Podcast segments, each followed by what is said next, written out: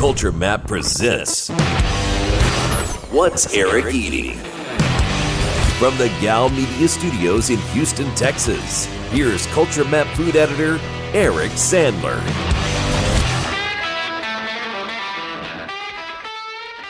Welcome to What's Eric Eating, Culture Map's weekly look at all things in the world of Houston bars and restaurants. I'm your host, Culture Map food editor Eric Sandler. We have Lauren Bailey and Brent Karlicek from Postino coming up in a little bit. But first, I'm joined by my co host this week, making their triumphant return as a duo after a long absence. Shanna Jones and Felice Sloan from Urban Swank. Ladies, welcome back. Hey, hey, hey, hey. Hello. I know you guys have missed me, but I am back. Woohoo. The urban is back. I have I have missed you both. Thank you. We've missed you too, Eric. too, Thank Eric. you, dolls. I love y'all. All right, let us dive right into the news of the week. Uh, certainly no bigger news than the Culture Map Tastemaker Awards held April 4th at Silver Street Studios. We had a sold out crowd of almost a thousand people to partake of food served by over 20 Houston restaurants, drink a whole bunch of cocktails made with Woodford Reserve, which is good because they were our event sponsor. Bun B emceed the awards, which means I got to share a stage with him, which is maybe one of the coolest things I've gotten to do in this job. And we gave out a whole bunch of awards to Xochi for Restaurant of the Year, to Chris Shepard for Chef of the Year, to Jason Vaughn from Nancy's Hustle for Rising Star Chef of the Year, to Better Luck Tomorrow for Bar of the Year, to Alex Negranza for Bartender of the Year, to a'Bouzy for Wine Program of the Year, to Polly's for Neighborhood Restaurant of the Year, to Joe Bartolome of Aki for Pastry Chef of the Year, to Field and Tides for Best New Restaurant. I think that's everything. I don't have them right in front of me. I, I'm impressed that you I'm did that off the top of the dome is- like that. Wow. Well, when you have to write the article that lists out all the winners.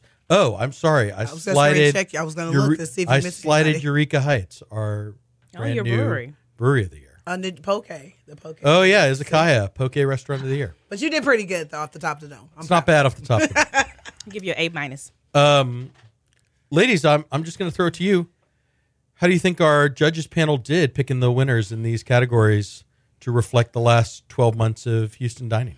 Uh, slam dunks. Every single one of them were almost like, uh, yeah, no brainers. Like, I like the diversity of it. I like that we had people that weren't winning every category. So I thought it was a good representation of really all the great spots that we've personally enjoyed as well. I agree. I was, but I was surprised. I thought Nancy's Hustle was going to win everything that they were nominated for. Okay. So back to what Shanna said, it was very diverse. So, um, you know, like the winners, and I was very happy with the list. Yeah. However, I did think Nancy's Hustle was just going to take every category that they were in. Yeah, I when the votes came in and I started looking over how the judges had voted, it felt good to see that we had spread things around because you know last year, Agricole Hospitality took Restaurant of the Year, Chef of the Year, and Bar of the Year, which is fine, Right. Right, like Coltivare is outstanding, Eight Row Yeah. Flint is great, Ryan Pera is super talented, but you know it's also there's a lot of people doing a lot of great things, and it's mm-hmm. nice to sort of spread the love around Right. a little bit. That's right. I will say personally, I was happiest that Polly's finally won for neighborhood restaurant of the Yes. year. So that's one of your favorites. I know you were very Be- happy. because they have been nominated in that category every year. It is one of the very few places that I. It's the closest I come to being a regular anywhere. Like obviously, I'm I'm moving around all the time and, Yeah. and trying new stuff, so I don't really get to do that. Uh, and also, when we started this five years ago, and I I proposed the neighborhood restaurant of the year category, it was to recognize restaurants like Polly's. So, for me personally, uh, that was a good one. And then I was super excited for Field and Tides, and I know Yeah. Yeah, you guys feel too. the same way about that restaurant that I do. And I don't always feel like like I think it gets it's gotten some a lot of love here on Culture Map and it's gotten a lot of love on Urban Swank. And I don't know that maybe other publications are as enthusiastic about it as we are. So I Yeah, just feel very like if, underrated. yeah, Right. It's a it's it's Very definitely a underrated. neighbor, and I tell people all the time, it's a neighborhood gym. Um, just if you look at the menu, awesome stuff, but then the specials, right? Like Mm-hmm. the specials that they do daily, they knock it out of the park. Right. They knock it out of the park. So I'm glad to see. See, I thought Nancy's was going to win that, so to see Field and Tides win it, I was like, You were just as happy. I Right, mean, I the was- cocktail right. program is killer. right, You know, yeah. It's it's great. It's a great and like you said, for Polly's, you know, the, they're the Susan Lucci of the tastemakers, and glad to see that they finally got it. we still need to go do that uh, osso buco night. I think I'm missing out. If they Oh, still yeah, have it, Thursdays. I'm still missing. Thursday, I yeah. still haven't done it. We need to get that done. every Thursday at Polly's. Let's we can, do we it. can do that. Let's do it, please. Not this Thursday, but, but Okay. soon. um, all right. Well, and and you had a good time at the party. I should I should just follow. We did have a good time did. drinking. I could have had a lot more food, but you know, y'all sold out. We've talked about that too. Yeah, I let me let me just say, and and I've heard this from a couple of people. Mm-hmm. We sold a lot more tickets than we ever have before. I don't know that the restaurants were fully prepared for the number of people that showed up, and so the food went maybe a little bit faster than we would have liked. I think it was mostly gone by seven thirty. And then people were going probably going back multiple times because when you get something, you get a hold of something that's good, you might stand in line a couple of times. So I'm sure you have to account for that too, which they probably do. But that would probably be our only, I guess, comment for this year because And then the we heard booze. back. So you know, for- yeah, yeah. we- you know, people are like, oh, we address the things that we, we keep it real. So Right. that was that the, that was elephant in the thing. room. Right. But uh, like I said, to your point, you sold more tickets. Um, people went back multiple times. So I know that'll be an adjustment that y'all make for the next year. Can Yeah. we do a Can we do a quick high five to that old fashioned though? Oh, oh, that Oh. old fashioned, the drinks Mm. were off the chain. Who made the old fashioned? It was it was available at the regular bars, the regular Oh, okay. Woodford Reserve bars. Um, it wasn't at any of the um The the, prior taste yeah. yeah, taste make uh winners. But yeah, fantastic, fantastic. Yeah.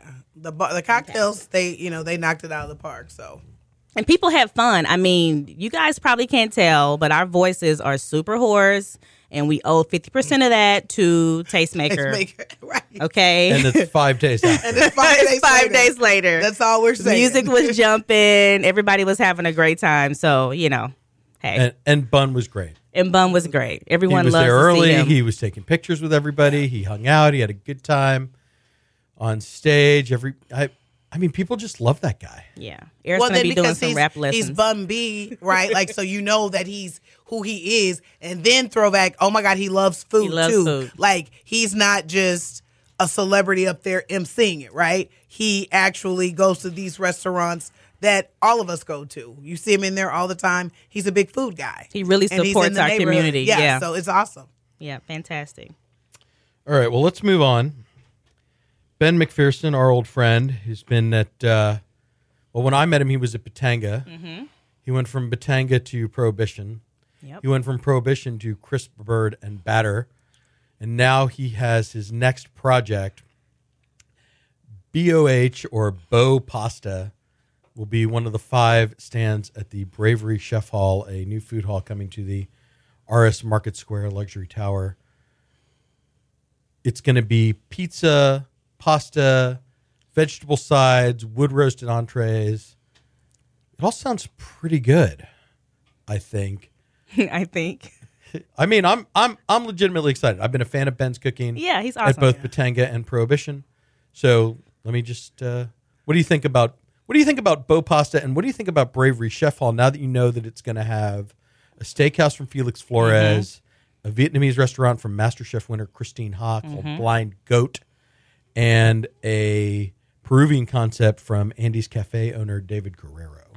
Let me just say something about Ben. Like this concept, I recently saw Ben um, at the rodeo, and we were talking about it, and he's super excited. And he said, "This is he's so excited because this kind of really reflects. He's going to put his spin on all the things that he loves into this." So I'm like, that just is even more exciting. It's not like, okay, yeah, I'm doing this concept. Someone came to me, and I'm just going to try to make it work. So to hear that he's gonna get to put his bin in it, put his stake on it. Right. To say, you know, that's what you know. That's what It's kind of that passion project that you always have, probably as a chef, right? When you when you have the opportunity to create something that's yours, Right. and not someone else's idea or something you have with someone else. It's almost like he's really excited. And from what I read, Eric, he's doing some traveling to get himself even more ready Yeah, serve up some good pasta. Yeah, he's got a he's got a pop up this week that will happen the day before this podcast debuts, and then uh, shortly after that, he's off to Italy for like a month. And he's been going to Italy since he was a child. He went he went as a child. He went when he was in college. He's been several times since. So yeah, I think passion project is the accurate description for this. He's been kind of waiting to open this restaurant. It seems like for a really long time. Okay, then Ben. To answer your question, so to put Ben Yeah. and line it up with all the places that you name and all the heavy hitters, that is going to be the place to be. Doesn't you it seem for our like food people, Yeah. that is going to be. And then because you have so many people at the height of their game, every Right. you everyone's going to have to keep it up because they're they want people to come to their restaurant. Everybody's going to have to be on their A game. That's it's what I not was gonna- be just yeah, good. I agree. They're going to have to be great. and I was thinking how how curated is this is this hall? I mean, it just seems like it's been prime picked for some of the best in the industry, and they're all covering various culinary areas for us to get a really holistic representation of what food in Houston is. Well, and we've, you know, I, I feel like food halls come up on the show pretty regularly since we're we're sort of inching towards more and more of them opening here. And one of the things we keep talking about is, you know, who's who's who's behind the the stands, right? Or who's opening at the stands at these various concepts. And I think, you know, because that's really the draw, right? I don't, mm-hmm. you know, I don't just want a burger Right. right? I want a burger made by somebody I know. And so that bravery now, you know, I don't just want a steak. I want steak from the mind of Felix Flores. I want mm-hmm. pasta from the mind of Ben McPherson. I'm really excited about Vietnamese food from Christine Ha. Yeah. Because she's never owned a restaurant before. She's just been Right. this sort of media phenomenon. So that lineup is a draw, and there's still a fifth spot that they haven't fully locked in yet, or at least they haven't announced it. I was gonna say, do you have any like you know who would you like to see, or what? who would type you of like to see, or do you cuisine have any would news that wanna you be can there? share? So I saw Shepard Ross, who's one of the partners in the project at Tastemakers, and I was like, "So, you know, what what's going on? Like, what's next?" He's like, "We're really close. We should have something to you soon." I still think they need like a seafoody kind of thing. I know that's going to be part It's of. gonna- yeah. I know I know ceviche is going to be part of David's concept, but like a like a cooked seafood or or I mean, I still want like a a sushi counter, although that probably is is too directly in conflict with the the Peruvian, concept. Yeah. I'm with you on seafood. We don't. I always say this. People are get sick of me saying it. We need more good seafood places in Houston. People Right. think that we have a ton of them. In my opinion, we don't. And Those- I'm like, those I'm fresh talking seafood. more than good. I Yeah. mean, like that next level, great seafood places. We should have a couple of great seafood places, and we don't. not like Creole based, Right. Just pure, fresh, grilled, prepared seafood. Right. Uh, and and you know, we had a couple that closed last year and we're still waiting for Reef to reopen.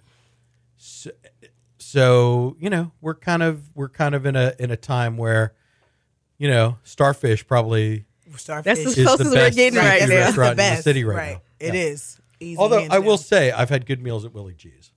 Oh, the new Willie G's. I Yeah, I was you just told me how Shanna beautiful about it that. was. It's beautiful, and the food was good. It was really good. Like they've Yeah, and kind of stepped it up again. And I think part of that is that Brandon Severall is in the kitchen. He worked at Trinity, he worked at Saltaire, so it's a good pedigree. Okay. Now he's working for Landry's, and there's a really talented uh, front of house staff there too. Yeah. Very cool. All right, bravery, bring it on. All right, and then I don't want to linger on this too much, but uh, speaking of putting your stank on things, Ben Berg, the owner of B&B Butchers, has begun to make some changes at Carmelo's, the restaurant in the Memorial area that he purchased at the end of December. It has a new name. It's uh, It used to be Carmelo's Restaurante, and now it's Carmelo's Cucina Italiana. And his brother Daniel has taken over the menu, upgraded some things. They're making their own pastas now. Uh, ladies, I'm going to need your help with this because I have never been to Carmelo's. I know that it is a West Side institution. It's been around for 37 A years. long time. Yep. Is this what Carmelo's needed? I mean, I understand why Ben Berg would want to do this, right? It, you know, up the, you know, diversify the menu, up the PPA, make people spend a little more money every time they go there, maybe make a little, you know, earn back the investment that he made by purchasing the business. But is this what people in Memorial like are going to want? I think changing the name, honestly, was a mistake. I, that's for me. I'm like, mm-hmm. why mess with the name? Now, changing and upgrading the menu, I need to go and see what the upgrades and changes are because sometimes you don't need to just go all the way out the box. So I'll I will save my opinion on that. Sometimes things need a refresher, Yeah. an upgrade, so I welcome that. But when you change the name and then you're upgrading the menu, I feel like you're changing the restaurant. So you think it's too much change all I at one time? You think maybe introduce the food and then say, okay, well now we have this new.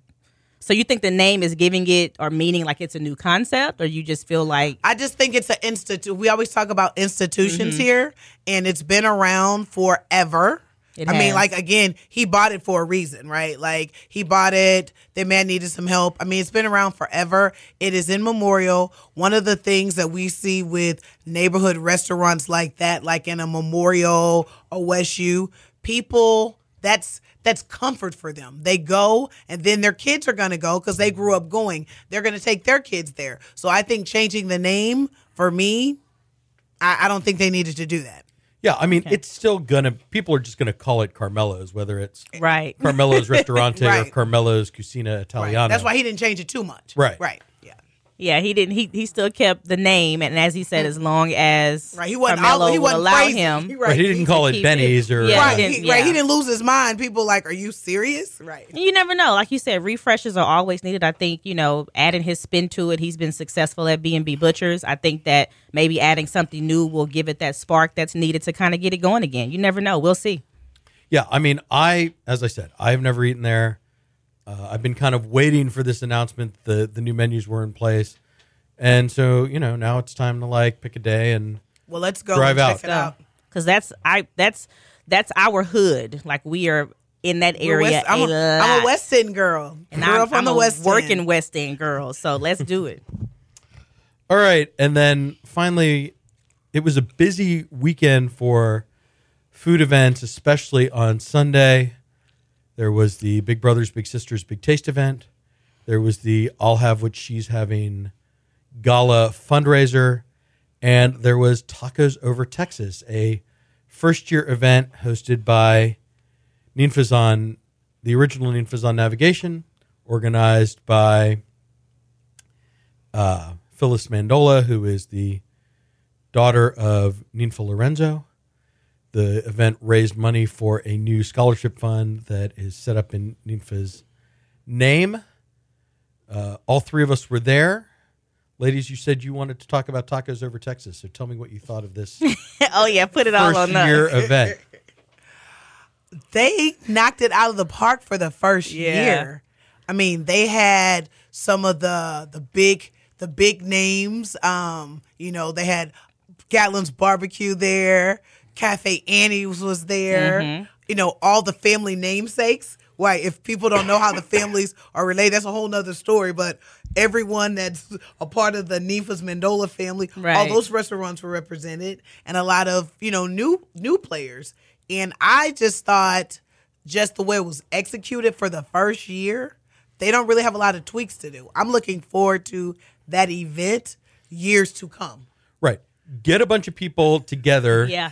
Serve up a whole bunch of tacos is a pretty good recipe for a good time. Oh, and don't have miss out great on the margaritas. margaritas. Yeah. Have- the, mil- the right. margaritas were fantastic. We had to hold ourselves back. I enjoyed the fact that we had what 15 options for and I'm not talking about just regular beef fajita, chicken fajita tacos. I'm talking about lamb and vegetarian tacos.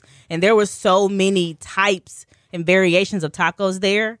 You were definitely in for something new that you had never experienced before. I think we all collectively agreed how fantastic Ninfa's was with their lamb, hummus, and pomegranate. I mean, we were we were all floored on that one. You popped into that taco, that pomegranate burst. It was over. I was done.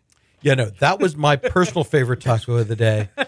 Uh, I know that Laurenzo's won with their uh, crispy prime rib taco, which made sense. It was good. You know, Very Those that's- are my top 2 The prime rib and Alex's, um, the one we just talked about with the pomegranate lamb. It was amazing. You know what I really enjoyed? It was a, a pleasant surprise. Was uh, Ken Bridge, the owner of Ritual and Pink's Pizza and a whole bunch of other things, is apparently working on a new taco concept called Standard Taco, uh, because he was there representing with a, a J and B taco. Don't call it don't call it a Jack in the Box taco because then Ken will get a lawyer. Your Ken will get a letter from their lawyers. But Yeah. it's a J and B, a fried hard shell taco with uh, ground beef and cheese and some other stuff. I just I could eat a lot of those. Yeah, I can we could share too. We had to walk, a lot of those. and Shanna and I made the mistake because we had so many to eat. We were like, well, Shanna said because I really didn't co-sign. I just walked away, and she said, oh, she told Ken, oh no, no, we'll just go ahead and share this one.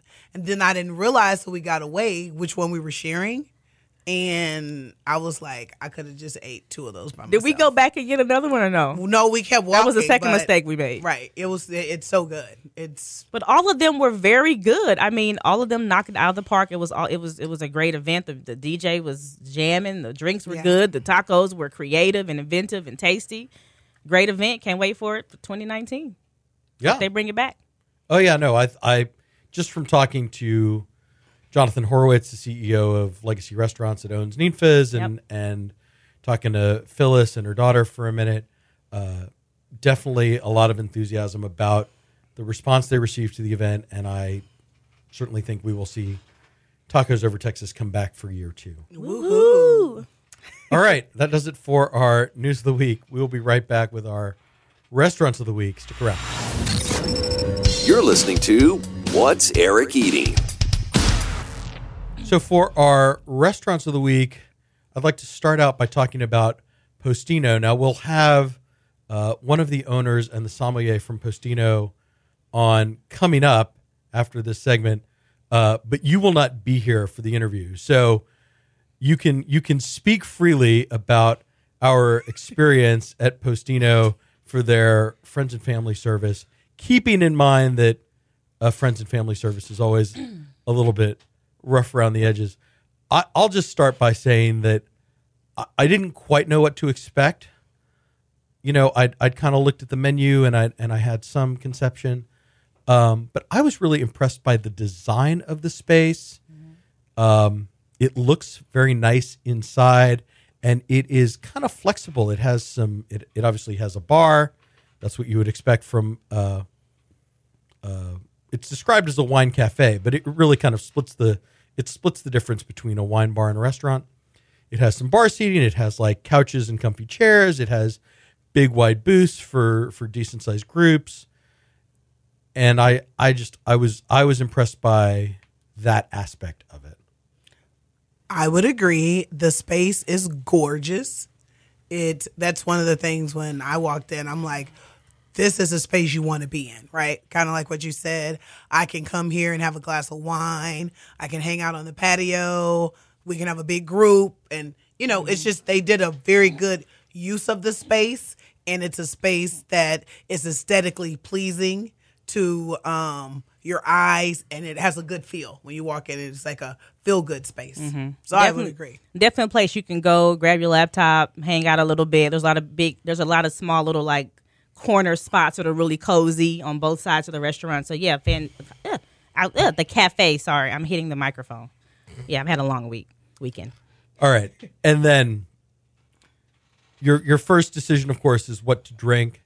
There's a 30 a, a list of 30 or so wines by the glass. There's a whole bunch of craft beer both from Texas and from beyond uh, available on draft or in bottles. And and then and then there's a few non-alcoholic options, but but the focus is really on the wine list with a, a really broad diversity of styles. Did you, Yes. Did you feel like you had good choices? For wine, Yes. absolutely, absolutely good choices and good recommendations. Yes, I went with a recommendation on the wine, and I was very pleased. Um, I'm looking forward to going back and trying the rose. You know, everything that I didn't try because I told him I went to go big, bold, hard right out the box. so you know, it's kind of hard to go back to rose and all that afterwards. So I'm looking forward to trying some of the lighter ones the next time that I go. But I Yeah. thought the wine selection was nice. Right. I mean, I started with a glass of sparkling rosé. I moved on to a Tempranillo for our food that we ate. I enjoyed them both. I would drink both of them again, but but I do like that.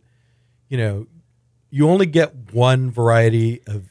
You only get one wine from each style. That's right. So it, it's you know it's it's either it's either limiting in the sense that like I want to pick I want to pick from more than one Pinot Noir, or it's kind of liberating in the sense that it's going to push you into trying things that maybe you wouldn't have encountered otherwise. I agree. And the food. All right, so let's talk about the food. It is mostly set up to be shared. There were boards. We had uh, we had a, a butcher's board that had a whole bunch of cured meat on it. We had a pub board with pretzels and meat and mustard and cheese and stuff. And then we had their bruschetta, which is kind of a uh, it's a signature item for them. They have maybe a dozen varieties. We tried eight of them. And then they have panini, they have soup, and they have salads. Uh, I'm going to say for me, I think the bruschetta was the uh, highlight.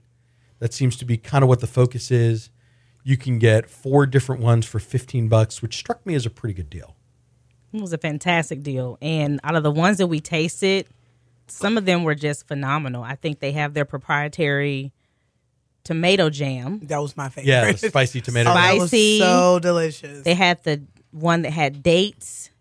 with had- the figs, with the- date Yeah. with the figs. Yep. And there was yeah, I mean there were all of them. They had ones that were just heaping with bacon.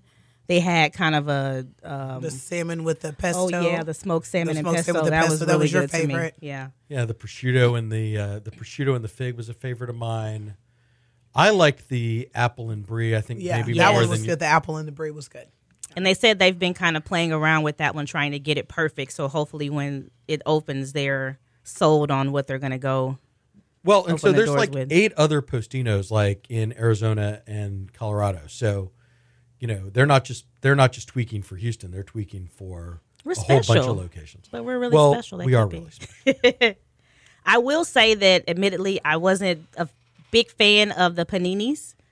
Um, I did like the idea that you can choose between two breads Yep, focaccia and ciabatta. and ciabatta. Um, but I wasn't wasn't a huge fan. But I can definitely see myself going back there for everything else. And that Yeah. soup that we had, it was what smoked gouda and peppers. Yeah, red pepper and Gouda. Yeah, it was a day- killer. It was really Fantastic. good. So I'm Yeah. assuming they're going to do that every day because that was their soup of the day. So yeah, really soup of the good. day. Mhm. Yeah, the one thing I wanted from the paninis was I wanted them to be more like toasty. Right. Yeah. I wanted them to be a little bit crispier. I wanted the cheese to be a little more melty. I'd agree. That that was was the only and so i don't know if that was because we literally went on their their first night of serving food to the public at that location so i don't know if they just don't toast their panini enough or if that was like opening night jitters Right. It literally was. That would be the thing for me. I'm like, is it a panini or is it like a warm sandwich? Sandwich, Like, yeah. I when it came out, I'm like, I didn't really get panini. Right. Like to your point. Right. Right. So And something else we noticed again, take heed that this was friends and family night, but we did get a little tidbit of information from one of the waitresses or hostess. I'm not sure what role she was playing, but she was saying that they have we were we were looking for our, our waiter a couple times during the night and she kind of shared that they have some type of shared service. I'm not sure what term she used. yeah Eric, it's like remember? a team concept. I, I don't remember what term she used but there is like a a team concept of kind of managing the tables.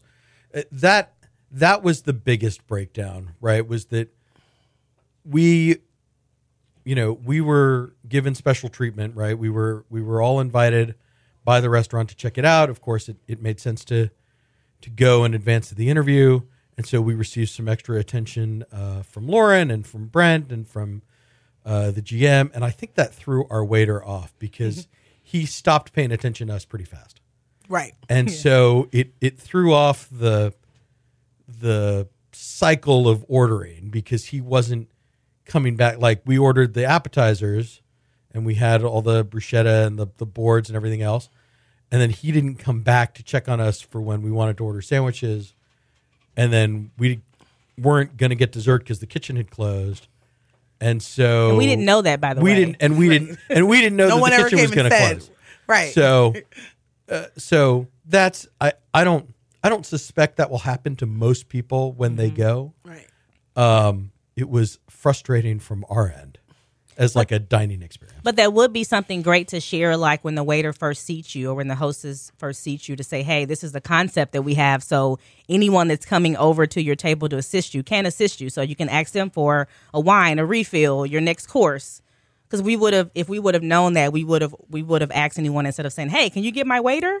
Right. Because they never said, oh, I can help you. They were just like, okay, let me go get them. So I don't, because it's new. One of the young ladies said it was new to them as well. Yeah. So it is good feedback, right? Like that they need to. Right. And then folks he was know. trying to manage like a big party out on the patio Right. apparently, and so we were he was trying to divide his attention. Yeah, it just it was it was a bit of a breakdown and, and was really the only like slightly sour note in what overall was a, a pretty good experience. Yeah, I would agree. I'd agree. Great time. Definitely a place to check out. And they open when, Eric? So they uh so they will be open uh they're opening on Wednesday and this podcast comes out on Thursday. So by the time people are listening to this, Postino is open and they are open uh starting at 11 a.m. during the week and at 9 a.m. I think on the weekends. Yeah, that is Um, kind of different, isn't it? That's You awesome. know what? It's any, anytime. It's is- awesome. Anytime is a good time to drink wine. So 9 a.m. I'm cool with that. Well, and and I I do think like as a a proposition for like getting some work done with a laptop or uh, like a business meeting, you know, they have those they have those big booths, they have Wi-Fi, they have plugs, uh, and they want people to be able to use the space kind of how it suits them. Right. So you can take a table and do some work and just have a couple glasses of wine. And at least according to the owners, no one's supposed to chase you out or make you feel bad that that's going on. Hmm, I wonder if I can do interviews. Maybe the wine. I can probably can't set up and do interviews there though, huh? You know, it probably. Are you going to be drinking wine? Right when the person comes in and I'm like, "Oh, have a seat. Let me get your resume. Can you move my wine over to the left?" Yeah, that's- yeah. I guess that's probably not a good look, huh? Yeah, Probably probably, little- not a great look. Yeah. Okay. Maybe HR may get involved on that.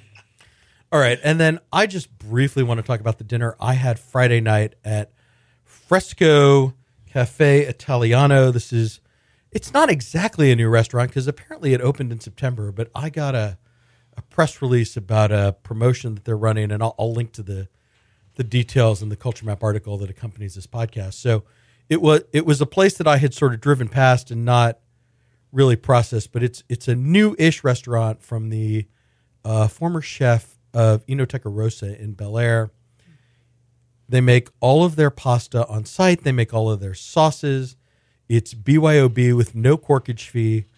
I had a really great uh, linguine with clams in in oil, uh, and then I went with Nathan Ketchum, who is the uh, a frequent presence in these parts. He had a uh, pappardelle with uh, Italian sausage that they apparently make there, and these were pretty generous portions. I mean, my my linguine with clams had a lot of clams in it uh, for sixteen bucks, and we had a little side Caesar for three bucks. We had a little pepperoni pizza that we split for seven bucks. I mean, it's very affordable. It's very casual. Like this is not um, a date night spot unless you're super excited about in terms of its decor and its counter service and all that. But if you want to open a, a nice bottle of wine and have better pasta than you are expecting given the location, I gotta say I was I was very impressed by uh, Fresco. Well, that's good to hear because we were supposed to be trying to go th- this week, as a matter of fact, and we postponed it because we were like, uh, we got other stuff going on. it's a busy we don't know how it's gonna taste. hadn't heard too many people talk about it. So Yep. now we're a little bit more excited and enthusiastic about it. You know, fresh pasta will get me in the door. right? I mean, that's like they're just, doing it in house. The sauces, like okay, maybe we need to move it up the list a little bit. Eric So, always adds to our list, though. Can we can we start knocking some stuff off the list? I mean, it is kind our of list. my my role in the world. And one of these days, we're going to culture, right? We're going to Marcus Davis's restaurant. yes. we, we and are. we that's that's next uh, for us. Yep. Um, ladies, before I let you go, uh, what's new on Urban Swank right now? Oh my gosh. So we have like some cool stuff coming up that we will probably. I guess this is well, this is April, right? Yeah, this is April. So um, just stay tuned for Urban Swank. Um, stay posted on Urban Swank. We can't really talk about it Yeah, we can't really talk about it, but it's fun. And, you know, It's all about Houston. We are All about girls about Houston. Houston. So we like to represent our city. We will say that. And we like to rep it well when it Oh, comes to food, drinks, and all things Houston. And of course, we can follow you on all platforms Instagram, Twitter, Pinterest, Urban Swank, urbanswank.com, updated with new content all the time. Ladies, thanks so much for being here. Thank you guys. thanks, Eric. Thanks for having us. And I will be right back with Lauren Bailey and Brent Karlicek. You're listening to What's Eric Eating?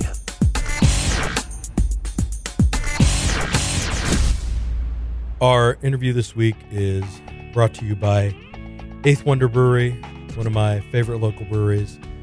I know a lot of the time I like to talk about what's going on at the brewery in EaDo, but I also like to talk about their beer because it's good and it's worth drinking. Weissheimer, their Hefeweizen, recently added to the year-round lineup, so you'll find that on store shelves and on tap walls all over the city. Currently, the seasonals are Brewston and IP8, but they will soon give way to Haterade, the uh, very refreshing, slightly tart Gose, and Procrastinator, a new beer that they describe as the official beer of doing nothing. And then they're also launching a, uh, a Houston hip hop series, starting with a Boss beer that is a collaboration with Slim Thug. And if you happen to be looking for things to do at the brewery, April 20th, Harris Fest, inspired by Harris Wittels, the very famous local comedian and author who died much too soon. And on April 22nd, they're going to have their annual Crawfish and Brews Festival. Tickets for that are on sale now. Thank you to Eighth Wonder, and here's our interview of the week. I'm joined this week by Lauren Bailey, the co-founder of Postino, and Brent Karlicek, the sommelier for Postino. Lauren, I'm going to start with you. Welcome to the show. Hi, how are you? Awesome. Good morning. Brent, greetings. Thank you for doing this. Excited to be here. Thank you. So, Lauren, let me start with you. Um, why don't you just tell me a little bit about how you came to work in the restaurant business? Well, it started all with a fake resume, actually. Um, my dad stopped paying for my school, and my mom said, You need to get a job or come home and go to state school. And so, of course, I was at ASU loving life, and I was like, I'm getting a job. So I made a fake resume to go work at PF Chang's, which at the time they only had two restaurants and they were on like a two hour wait. So uh, they hired me because I think they were desperate. is my assumption. But um, they, the, I get to the end of the shift, and the guy that's training me is like, "You've never worked in a restaurant before, have you?" And I said, "No." And he's like, uh, "Okay." And I said, "But I really need this job, and I'll do anything you tell me." He hands me this big binder, and he's like, "You have to memorize everything in this binder by tomorrow, and I'm going to ask you questions. If you miss one, I'm going to tell you." And um, I stayed up all night, memorized everything in that binder, came back. He never told anybody that that happened, and that was my foray into the biz. Brent, how about you? How did you how did you become a, a sommelier? The truth of the matter is that I chased a woman from Boston to Santa Barbara. I worked at a, a restaurant uh, on State Street that had a fantastic um, wine list that represented um, the local bounty from Santa Barbara County, Santa Maria, Santa Rita Hills, Santa, uh, Santa Ynez, and fell in love. Uh, we had a number of European visitors during the summertime, and you really had to defend the quality of the wines of the region, and uh, a passion was born there.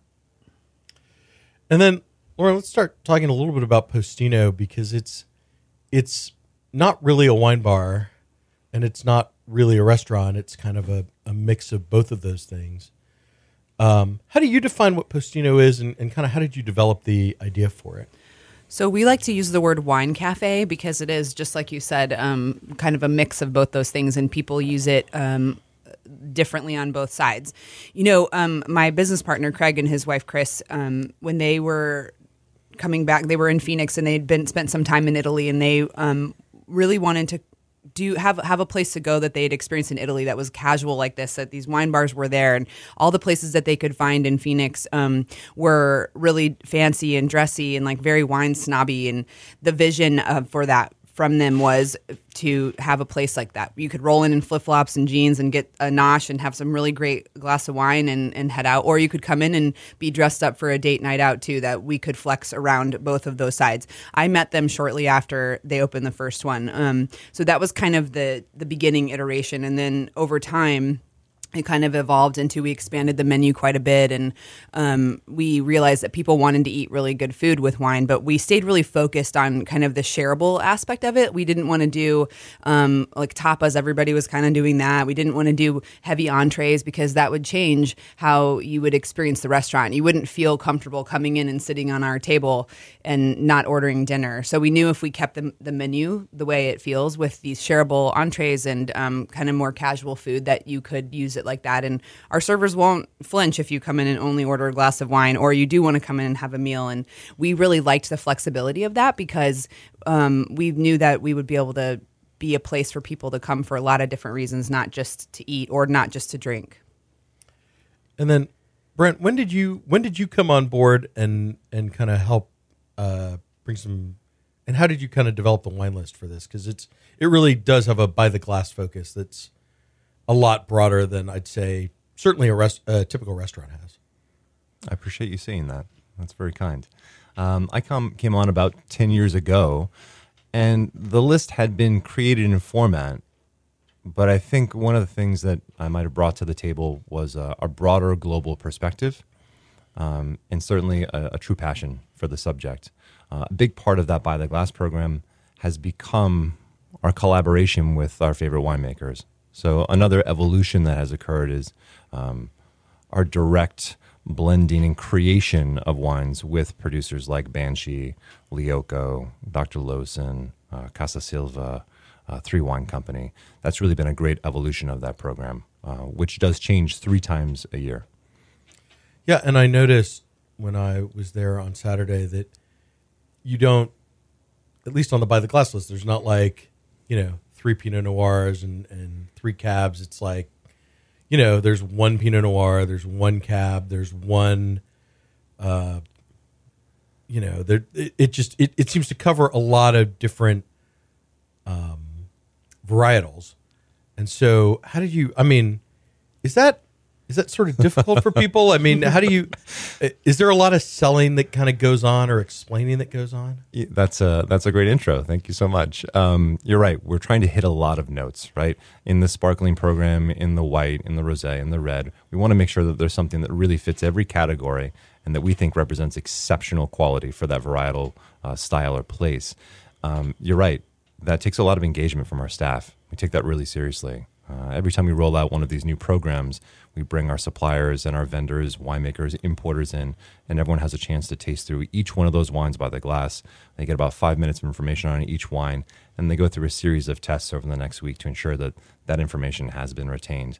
And then we really love engaging with that material every day at pre shift, AM and PM, and driving a culture that's really about learning and development and connection we feel like uh, you know our wine and beer programs are uh, are key to our ability to well bring happiness to our guests. well, yeah, no, because I know, you know, I still feel like I have a lot to learn about wine, and so I, I know personally, I like to be able to just go in and go, I want, you know, a lightly tannic, somewhat acidic red wine, and I and I want to be able to get a couple of suggestions. You know, I don't want to be kind of left on my own to just know like oh well that means that i want a certain style because i don't i don't always know that right? Like i don't always know how Yeah. style correlates to flavor One of the things we realized early on was that um, we were getting all these um, team members who were coming from really reputable restaurants, but they didn't have a baseline knowledge of how wine was made or like what you mentioned, the different profiles of it. So Brent built this wine basics course that we do. We actually bring in like plates of fresh grass and um, wet stones, and so that you can compare the essences of these profiles to the different things. And he'll have like a, glasses of milk. Lemonade and what's the third one? and tea, right? We'll to use show the different tannin. viscosities of wine. And um, you know w- what we found was that that baseline foundation was then we were able to build on it, and we do this education three times a year with the different lists. And um, and then Brent has two team members on his team that their whole focus is on uh, wine education for our team members and ongoing. All right. So, Lauren, you came on shortly after the first location opened. You've opened how many more since then? We have uh, 13 uh, restaurants now. We have eight Postino. So we have um, the five brands in our portfolio. So Craig and I met. That's actually kind of a funny story. So I was going to open my own restaurant. And after I worked at PF Chang's, and that was where Brent and I met at our next restaurant that was more fine dining, and um, made my way to Nantucket and realized I was bartending one night. And I'm like, this is like, I love this business. I could do this. Like, look at these guys. I figured it out. And so I saved thirty thousand dollars and came back to Phoenix, which was when I met Craig, and he was selling these crappy tables that he had bought when he first opened them, and they were kind of breaking down. I'm like, "Hey, I want to buy those tables," and he's like, "Why?" I'm like, "Cause I want my own restaurant." And he was like, "Hang on a second. We knew that we had really great synergy, and we shared a lot of core values of how we wanted to run the business, with putting employees first and vendors second and guests third. Um, and so we talked about doing this. I sat down and met with them. I had a bunch of ideas for different restaurant concepts, and we ended up partnering up to open the second one together. And um, you know, I feel like it's it's been really fun because we've assembled this amazing group of people. And even coming out here to Houston, we were all here. We call us ourselves the OG crew. It's me, Brent, Tori, and Eric, and um, kind of just still with the same essence of what we were doing 13 restaurants ago, really. And um, it's been a really special experience. Yeah. So you're kind of all over Arizona at this point. There's a Postino in Denver. Yep. How did you decide to make Houston the next market? Okay, I want to tell you the story. Like we had this amazing strategy, like we did all this research, and but it, well, it didn't really go like that. we came out here, and we were actually looking at Houston, Dallas, and Austin, the three cities, and we're like, we'll just go out there and we'll hang out and we'll see what we see. And we came here and we loved it. I like get goosebumps like thinking about it because it was so um, obvious to us that there were these really unique neighborhoods that all had kind of a different feel to them, and they had a, a really um, interesting uniqueness about each one of them, and we loved that first of all. And then we were we'd heard that the culinary scene here was really strong, but I think I certainly it, it exceeded my expectations of not only what people were excited about with food and wine, but also what the what was already going on here, um, what they were willing to order. Were they willing to order those varietals that you mentioned and take that risk? And um, we loved that. And and then more than anything, it was um, like the people here are amazing. I never every time I come here, I stay longer. We've- been here almost a week, and it's like it's addictive. Every time I'm here, I fall more and more in love with Houston. Yeah. There's a sense of authenticity that is off the charts, and um, my wife is not going to like hearing about it when I come back. But um, This is a true story. Brent came out here and he goes, he goes, the first time you came out here, he, we're out to dinner and he's had a few glasses of wine and he's like, I think I want to move here. And I was like, easy, chief. it's an um, amazing place. Yeah, I mean that is one of the things that people from other cities talk about is that Houstonians are really nice, and and if you've not maybe not from Arizona necessarily, but if you've moved here from like New York or L.A., people don't trust it right away Yeah. because they're always kind of waiting for the other the other shoe to drop. But it's it's no, this is, in I mean, it's a modern progressive city in a lot of ways, but it, it does still have a little bit of that The- kind of the- small southern town thing. Totally. And the arts and culture scene, I mean, it's just been super cool. And then the I guess the specific site that we picked, we loved this area and we drove by the Heights Mercantile and it, and we said to our broker like, "We love this. This is great. This is the neighborhood." And he's like, "Oh, that thing's been leased up for a while." And then 2 weeks later, we got a call from him and said the people that were in your space, the deal fell through, and if you guys want to do, do this, you've got to fly out there tomorrow. So we jumped on a plane, ran out there really fast, and we I think we said yes before we even looked at any of the details of the lease. We're like, we're in, let's do this. And Steve, who developed the property, is an amazing guy. So you liked the people and you came to Houston. Like, where did you kind of eat? Where did you go to kind of get a sense of the city when you when you visited? Well, we started off in the Heights neighborhood, and the first restaurant we ever went to in that area was Coltivare, and I love it. It was I'm like I think about it regularly.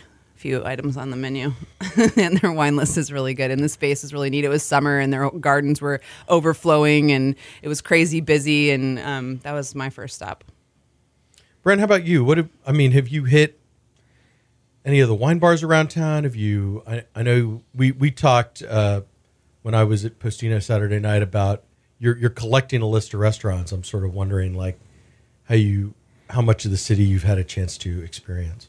I look forward to experiencing so much more. but we have had really wonderful experiences at, at Coltivare and uh, Nancy's Hustle was, Oh, yeah, that uh, was amazing. fantastic. Um, had a really wonderful bowl of ramen at uh, Ninja Ramen the other day. Very nice. And uh, I've got to tell you, I had a, a fantastic experience. Great hospitality in pizza at Pie the other day, just down the street. It was a wonderful. Yeah, one of your uh, neighbors. Yeah. really. We ate at Uchi two nights ago. We crushed like a, a- an enormous amount of food there in sake. A, li- a little bit of sake, just a little good. bit of sake. Are you? I, I don't know. Do you follow like some of the other Arizona-based concepts that have come out here? I mean, Steak 48's done very well here. Uh, Roka Akor opened last year. I mean, did that influence your thinking at all? I mean, did that did that help kind of guide you? I mean, certainly, I think we're, we're really good friends with the Fox guys, too. I think um, I'm a huge fan of Steak 48, 44, we call it in Arizona, but it's 48 here. I actually drive my golf cart over there a lot. But um, I think so. I mean, it just gives you a little more confidence to know um, that you'll be welcomed with open arms, and we've certainly felt that. And to see the success that those guys have had has been really inspiring. Yeah, I I shouldn't uh, underestimate Fox. I mean, so apparently our north is the busiest north. I think that's also the, the 48 is like the busiest restaurant in Texas or something right now. Yeah, it's it's bonkers how how crazy that. I, place I is. just found out yesterday that Houstonians eat out more than any other city in the country. Did, Amazing. yeah, I don't. You know, I've heard that too. I'm not sure how they measure that. oh, there's all kinds of creeper data going on behind the scenes. Right. Well, I mean, you know, if it if it means more interesting people are opening cool restaurants in Houston, then I'm then creep away. I guess. Yeah. it's probably good. For keep. Uh, okay. Um, and then is the Houston location of Postino kind of different from its siblings, or is it is it pretty similar? They're all a little different. Um, we always do a different art installation in all of them, and this one in particular has um, skateboards that were donated from customers, and we cut them into tiles. Um, the spaces we love old buildings, and that's if we can check that box um, for our locations that have a little history, a little soul. We believe that um, you know we're satisfying that kind of woo woo ness of the history of it, and kind of telling it the next iteration of the story. And actually, it was the Papa's um, distribution center, that whole property, and our building in specific, I think, was where they stored the liquor, which we're pretty happy about. I'm certainly happy about that. And then Brent, uh, I know the I noticed the the beer list uh, leans pretty heavily on local craft options. How how was that for you? I mean, you had to kind of start from zero, I guess. With How was that? Yeah, I mean That was amazing. Like that's like the greatest thing ever, right? I have to explore a bunch of local craft beer. It's like my dream come true. He has Yeah. a really hard job. He has to drink a lot of alcohol every day. Yeah, um, I think we did a, a good job of representing some of the incredible local craft breweries, and then also having some of those, you know, international standards. Like you can't not have Sam Smith Tadcaster Porter because it's just an epic beer, right? So the the good mix of local craft in that.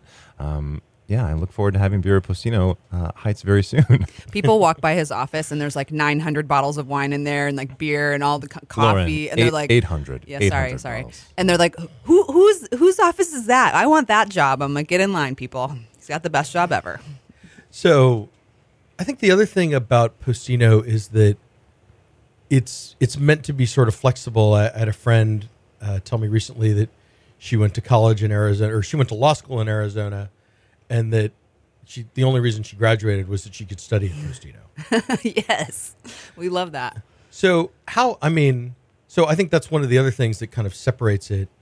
Um, could you just talk a little bit about the various ways that people kind of use it? Because I, as I noticed uh, Saturday, there's like all different kinds of seating areas, and that that kind of hints to people that you know you don't just have to come in and have a full meal, or or just sit at the bar and have a glass of wine. There are there are options. Well, first of all, we don't like rules. So we try to avoid any scenario where we have to have a lot of rules or tell people what to do. That's how it started. Um, and then, you know, this culture, and I'll let Brent talk a little bit more about this, but we always wanted to create value and, and, and create a situation where you could take a risk with a varietal that you that you would probably not order. So, um, in the beginning, there was always the five dollar wine by the glass. Uh, every single one of our wines by the glass is five dollars, and every uh, pitcher of beer is five dollars seven days a week from 11 to 5 and um, we also felt like that would support again our quest to create space for people to come and work on their laptop and have a glass of wine and um, or meet a friend or have lunch a business meeting all these different ways um, and so i think that we've stayed really focused on that, not only with the programming of the menus and um, the wine list, but also with how we train our staff. Um, to be really welcoming to those. We're not going to give you the the stink eye when you're sitting on your laptop for two hours at the at the bar. We're probably going to ask you what you're working on, and you know, do you need another glass of wine? Yeah, I did see that there were plugs. That's always that's always a good indication that it's sort of welcoming. Laptops welcome. Yes. Yes. Maybe not Saturday night at eight o'clock, but Yeah, maybe not then, you know, but Tuesday at Tuesday at two p.m. Roll through laptop hobos. I think that's the beautiful thing about the afternoon window at Postino, right? You can have an outstanding lunch, but it's such an incredible place to not only meet with friends, but to make a business connection, to get some studying done when you're in law school, um, to find that place where you can just decompress and feel completely at ease. Um, whether it's the menu, the space, or the hospitality, we, we really want to create a place for you to just feel good. Well, and just selfishly as a writer, you know, sometimes it's nice to get out of the office and, and take the laptop somewhere, but I don't always want coffee. yes, You know, there's like a certain point in the day at which, you know, one more one more cup of coffee or, or one more espresso beverage is, is probably bad. Agreed. And so so the idea that I could I could pack up and roll over to Postino and have a glass of wine or a beer and at least allegedly be working is uh, certainly appealing to me personally. We'd like to create that opportunity for you. Lauren, as you said, uh, Postino is part of Upward Projects, uh, your restaurant group, and you have several other concepts. Do you see Houston as a potential home for any of that? I mean, we nothing's off the table. I think that we are continuing to learn about these neighborhoods and seeing all the cool old buildings that you guys have. We love that. Um, we lovingly say that we have shiny object syndrome. It's a problem. Like we have no shortage of ideas. Um, we're like, oh, look at that. Let's come up with a new concept. Um, but for now, we're pretty focused on on Postino side and kind of bringing that because of the uniqueness that you said to to um, the communities here. So I don't know. So, you, do you think there might be another Postino before there's like a taco, your taco concept or the ice cream place? Or I think potentially, yeah. have you? I mean, you you were just at, you said you were at Nancy's Hustle. Is uh, EaDo's got a lot of old buildings. I mean, It's so cool. Yeah, we met this guy Matt Donahue, Donahue, who does a lot of development over there, and he's working on a bunch of clusters of restaurants. I can't remember the name of the bar he took me to, but um, do you know that development? There's the the truck stops opening over there yeah. there. Oh, you were at East Village. Yeah, is that considered different than EaDo? No, I mean they're all kind of connected. Okay. Um, anyway, yeah, I love what they're doing over there. I think it's really neat. Um, and uh, we're just kind of in this exploratory mode. So we're finding any and all excuses to come out here as often as we can, truth be told. If you'd like to provide another, we'd Yes. entertain that. Yeah. Send away. If anyone out there has any ideas or real estate, uh, you can email me. Oh, good. uh, I do know that there are real estate developers who listen to the show, so you will you will hear from Excellent. people. Please do. Um, and then let me just uh, let me just come back to Postino one more time. You, you've had two days of of kind of friends and family uh, in between when we record this podcast and when this podcast is released to the internet. Uh, you're going to kick the doors open. Do you do you feel ready? This is the most ready we've ever been. This is the smoothest opening we've ever had. I don't know if it's just like the powers that be of Houston lifting us up, or we had somewhat of a plan this time. Our team's locked and loaded. I mean, I think Or our director of development, Tori DeMars, is just firing on true. all cylinders. Yeah. normally we're um like when you would have come in Saturday night, you'd I'd pro- there'd be like wet paint on the wall somewhere, or we'd be running errands and um wearing the same clothes for like multiple days. But we actually we, we were on time and on budget this time around. Took 13 tries. Well, yeah. I mean, I, I will say that is one of the things that I was so impressed by because when I spoke to you in October about this, you said April, and it's April, and you're open. Yeah, we well, Mm, there's you know, I, normally a I little want shuffle, to, yeah. yeah. I want to pat ourselves on the back really hard, but it did take us 13 tries in like more than a decade to get here. So, Well, you know, practice makes perfect. yeah, Well, we're, we're getting there, slow and slow and steady. Well, I mean, that brings me to the end of my questions, unless you have. can we ask you some about questions? Sure, no one's ever done that before. Okay, if you have your last meal in Houston, what is it and where is it going to be? so, if it's my last meal in Houston ever, I'm going to go super classic, and I'm going to go have fajitas at Ninfa's on Navigation. Ooh, I haven't been there yet.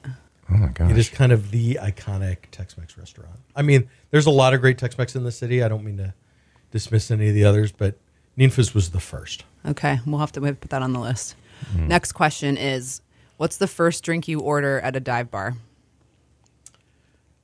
At a dive bar, probably a beer and a shot of something like Jameson or Jack. And what beer? Uh, whatever's cold, usually a Lone Star. Okay. okay. All right. Yeah. Very cool. I, at a dive bar, I'm not messing around. I have Jack and Coke, maybe, or you know, I'm not nothing that requires shaking or stirring. Interesting. Not okay. messing around. And what's your go-to wine varietal? So I'm coming around, and I think it's Pinot Noir. Um, except when it's sparkling, like like always sparkling to start, and then maybe you know with a meal probably Pinot Noir. Okay. Versatile. I like this. Versatile.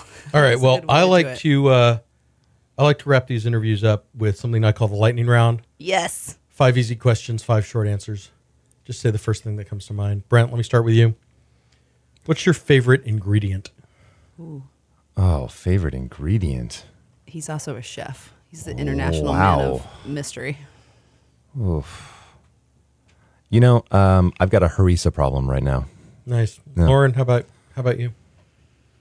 I think these little piquito peppers that are from Italy, they're tiny and they're really spicy. And I put them in oil and I cook with them probably more than I should.